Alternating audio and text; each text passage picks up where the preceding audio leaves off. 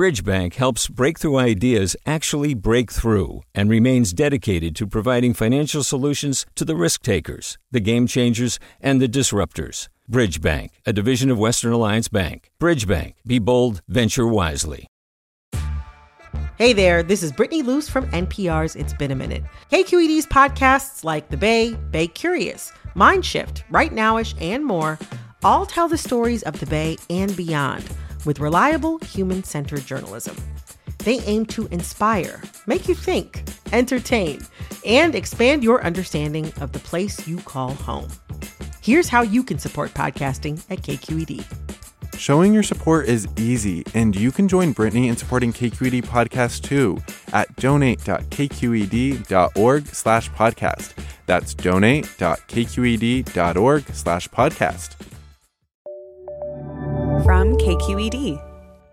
Good morning. This is the California Report. I'm Saul Gonzalez in Los Angeles. As California prepares to officially reopen tomorrow, the state board that oversees workplace safety has come up with new guidelines. The proposed rules from Cal OSHA's Standards Board would allow fully vaccinated workers to remove their face coverings while on the job, but unvaccinated workers would still have to wear masks. Catherine Fisk is a professor of law at UC Berkeley. She tells the California Report these rules make sense when it comes to keeping people safe. Vaccination prevents the spread of disease.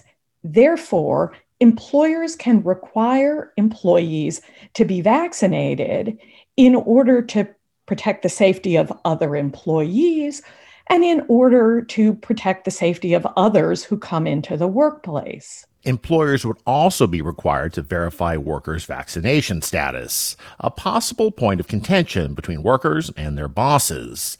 The U.S. Equal Employment Opportunity Commission has said that if employers do obtain vaccination information from their workers, that information must be kept confidential.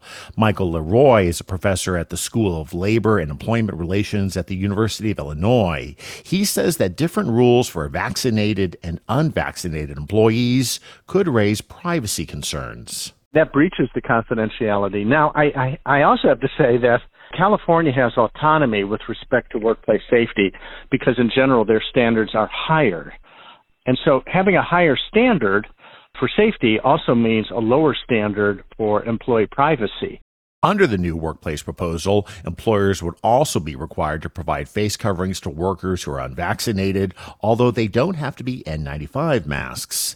A vote will take place on Thursday, and if passed, the new workplace rules would be implemented by June 28th. However, the Newsom administration has signaled that the governor would like to put them in place sooner. State officials are set to unveil an electronic system that will allow businesses to check the vaccination status of customers. During a news conference last week in San Diego, Governor Gavin Newsom stressed that this would be voluntary and an option for businesses in dealing with people who aren't wearing masks. Here's Health and Human Services Secretary Mark Ghaly speaking to the Public Policy Institute of California. You know, we worry about discrimination, inequities, uh, limiting access to folks. We also want to make sure that we remind people that sharing your vaccine status if that's your desire is is somebody's personal prerogative and they should be protected. Now neither Newsom or Ghaly would go into further details about the verification system.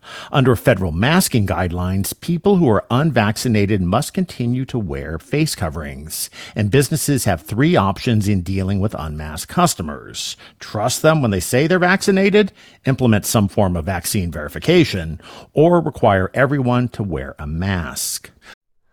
Hi, it's Terry Gross, the host of Fresh Air. We bring you in depth, long form interviews with actors, directors, musicians, authors, journalists, and more. Listen to our Peabody Award winning Fresh Air podcast from WHYY and NPR. Hey, it's Glenn Washington from Snap Judgment.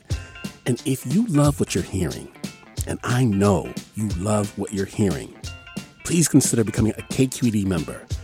Special access to cool events, behind the scenes footage, and so much more. Plus, you'll sleep better at night knowing you did your part for the community you depend upon. It's in you. Please be in it. Visit donate.kqed.org slash podcasts to sign up now That's podcast with an S. Thanks. You probably don't know the name Jeffrey Kightlinger, but when it comes to water, he's a powerful figure. Kightlinger is the CEO and general manager of the Metropolitan Water District, or MWD. Here in Southern California, it supplies water to nearly half of the state's population, 19 million people. After 15 years on the job, Kightlinger is about to retire, so the California Report thought it would be a good time to sit down with him to discuss the state's many water challenges, like the current drought drought and the long range threat of climate change. Kightlinger had a lot to say about what he thinks the state is doing right and wrong when it comes to making sure there's enough water for all of us in the future. We've become a state of sort of haves and have nots. California is in a drought. It's in probably one of the three or four most dry years ever in recorded history. So, a really significant, severe drought. And yet, we have been investing in preparing for drought since the mid 1990s here in Southern California, and we're well prepared. We have lots of water. We have stored water. We've prepared for it. We've reduced our use. We've recycled water. So we've invested heavily in this. But you're going to see the Central Valley. You're going to see hundreds of thousands of acres fallowed, lots of huge impacts to parts of the state. Uh, that we're going to largely avoid, mainly through our preparation and investment over the last 25 years you know, we use le- about 35% less water today than we used in 1990, and yet we added 5 million people over that same period. So we've learned how to conserve year round. So, what more is there to be done, not only when it comes to this drought year, but inevitably more drought years to come? One of the areas we can still make progress on is our outdoor water usage. We need to start slowly but surely replacing all our front lawns and going to drought tolerant landscaping. And there's still progress we can make there. Statewide, there's a lot of things we can do. But uh, one of the biggest things we probably need to do is invest more in our water infrastructure. We need to store more water and we need to be able to move it faster because it's no longer going to be snow, it's going to be rain due to climate change. Well, speaking of climate change, do we, in a sense, have a water infrastructure kind of built for a different world that no longer exists now or won't exist in the future? That's exactly right. We built uh, a lot of our infrastructure based on what we knew at the time. And a lot of that was we were in a wetter period where the world has gotten drier. Some of that's cyclical, but a lot of that's due to climate change. But also, we relied on a snowpack. Uh, we built our water system expecting a big, heavy Sierra snowpack that would melt slowly, go into reservoirs, and be able to be moved and shuttled all around the state. Now, instead of snow, we're getting rain as things get warmer. So the good news is we have precipitation to work with, but we have to capture it and move it in a matter of days when we used to have months. And our infrastructure simply isn't built for that. So, what do we do? Well, we're going to have to start building different kinds of infrastructure. We're going to have to learn how to capture rainfall. We're going to have to build large tunnels because California is going to be very volatile. We're going to have five, six years of drought, and then we're going to have a mega wet year. And unless you can capture that water, it's all going to be gone. We can capture that in Southern California. That's what we've done to prepare for drought. We're now going to have to replicate that kind of investment statewide. You also seem to be increasingly excited about water recycling and its potential. Absolutely. We just don't have enough water to just use it once and ship it to the ocean. We're going to have to recycle and reuse it. Uh, we do have the ability to do o- ocean desalination, but it's also it's very energy intensive, and we're trying to be a very um, have a small energy footprint here in California. It's really become a, a very strong focus of our state, and so until the technology gets a little better on ocean desal and it gets less energy intensive, I think recycling is where we're going to have to uh, push hard and, and diversify that way, and then eventually probably move more into ocean desal as well.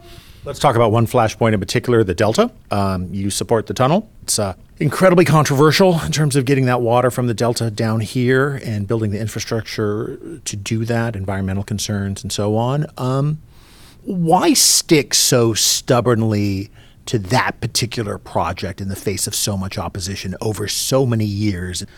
It is frustrating uh, that it's taken so long. It is something that's basically necessary, and California has known this is necessary forever. Right now, two out of every three Californians get their water through the Delta Silicon Valley, the coastal Central Coast, and of course, Southern California. Three million acres of farmland get their water through the Delta. Eventually, that's going to collapse. And you're, we're going to have a Katrina type emergency in California. And we need to do something to prepare for it. And if we're going to just sort of stick our head in the sand and wait till the emergency, then we're just going to have to do like we did in New Orleans, deal with it after the fact. It's better to plan and prepare for the inevitable disaster that's going to come. But unfortunately, because of the politics, we haven't been able to do that cohesively as a state. You're basically saying the the project is essential. Yes, it absolutely is essential. Interestingly, it was recognized as essential uh, back in the 1930s, but because of the politics associated with it, about every 20 years we make another run at it. Usually, it gets beaten back, and then uh, the next governor says, "I'm not going to touch that." I, I, think one of the more promising facts is that the last three governors have all said it's essential. Uh, Schwarzenegger, Jerry Brown, and um, Governor Gavin Newsom. They've all said it's essential. They've differed on exactly the right approach, but they've all said it's essential. Let's turn to an, an, another issue, and that's the Colorado River. And I know I won't get too much in the weeds because we could be here for weeks talking about the Colorado River, but it is incredibly important to seven states plus Mexico the river runs through a part of the of, of the country that's growing tremendously. It has been for years. Vegas, Phoenix, and so on.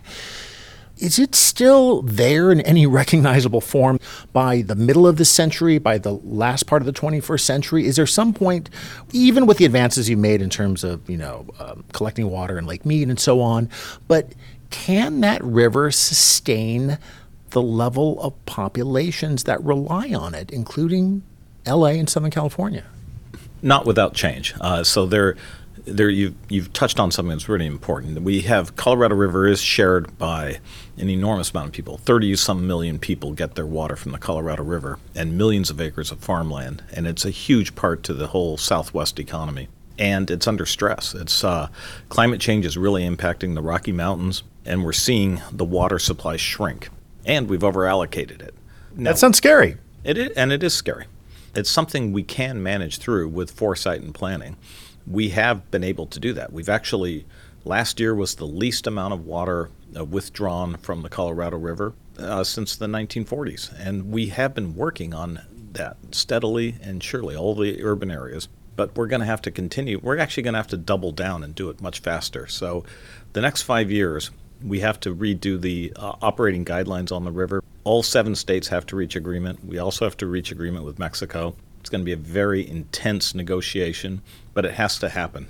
And an agreement in very bare bones language means what exactly? Everybody l- uses less of the river or, or what? Yeah, in a nutshell, we're all going to have to agree how we're going to make cutbacks.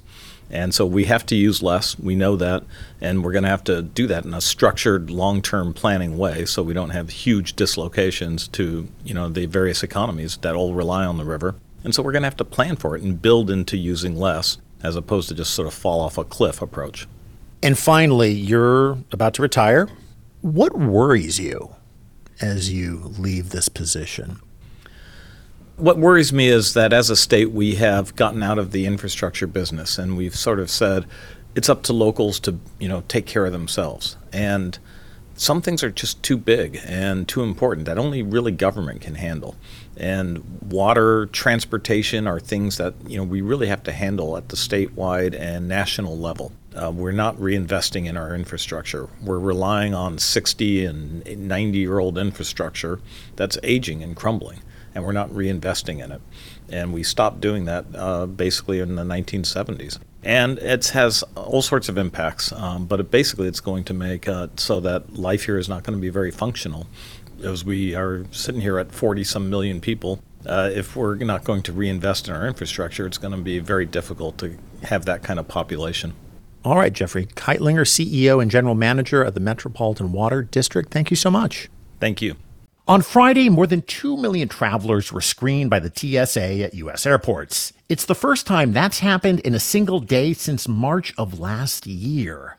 The California Report's Keith Mizuguchi spoke with travel industry analyst Henry Harteveldt with Atmosphere Research in San Francisco about the importance of that 2 million number and what it means for the upcoming summer travel season. That is a very significant number because it is coming without any meaningful number of business travelers and without much international travel being possible due to border closings or travel restrictions.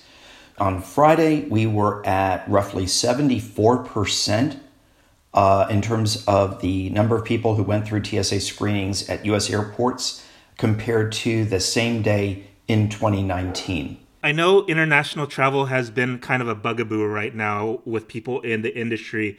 Are there any signs that some of the restrictions will be lifted for summer travel, or is it still up in the air right now? It's still very uncertain. Right now, France, Greece, Spain are among the countries in Europe that are open to U.S. travelers. Others are planning to reopen, and the EU has said that it will reopen by the end of June uh, to U.S. travelers. Now, some countries may limit that to vaccinated travelers, some may say it's everybody.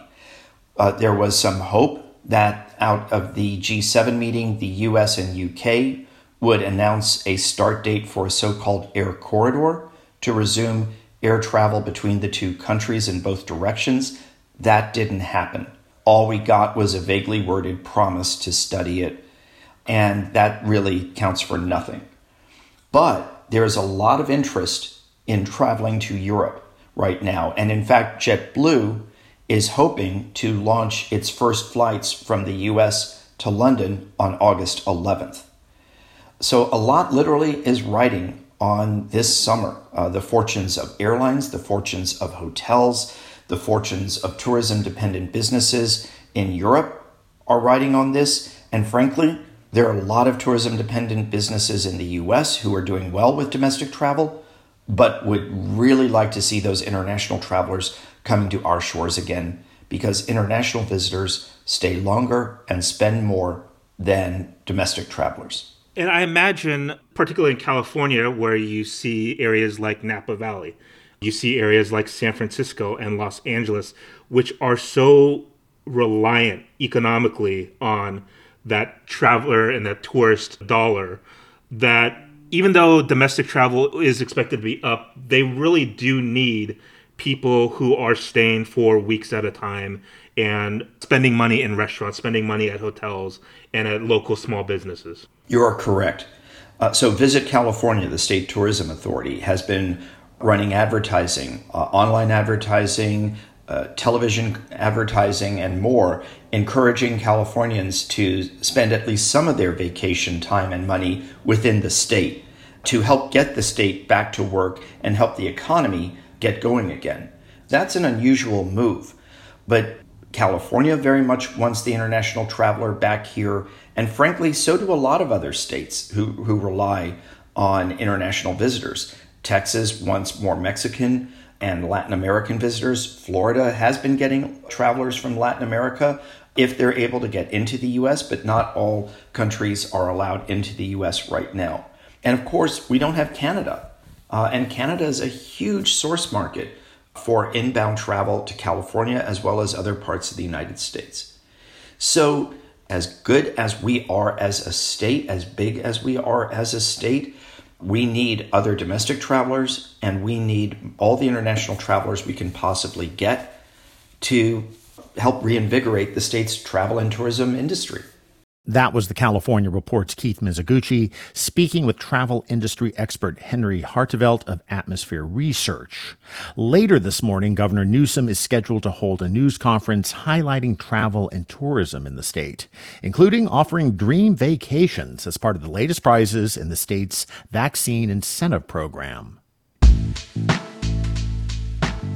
And that's the California Report for Monday, June 14th. We're a production of KQED Public Radio. I'm Saul Gonzalez. Thanks so much for listening and have a great day. Support for the California Report comes from Blue Shield of California, rebuilding the future of healthcare with every Californian in mind, from quality and equitable care to not for profit values. Learn more at news.blueshieldca.com. Water heaters only, specializing in the repair and replacement of water heaters since 1968. Licensed and insured, open 24 hours a day every day. Learn more at waterheatersonly.com.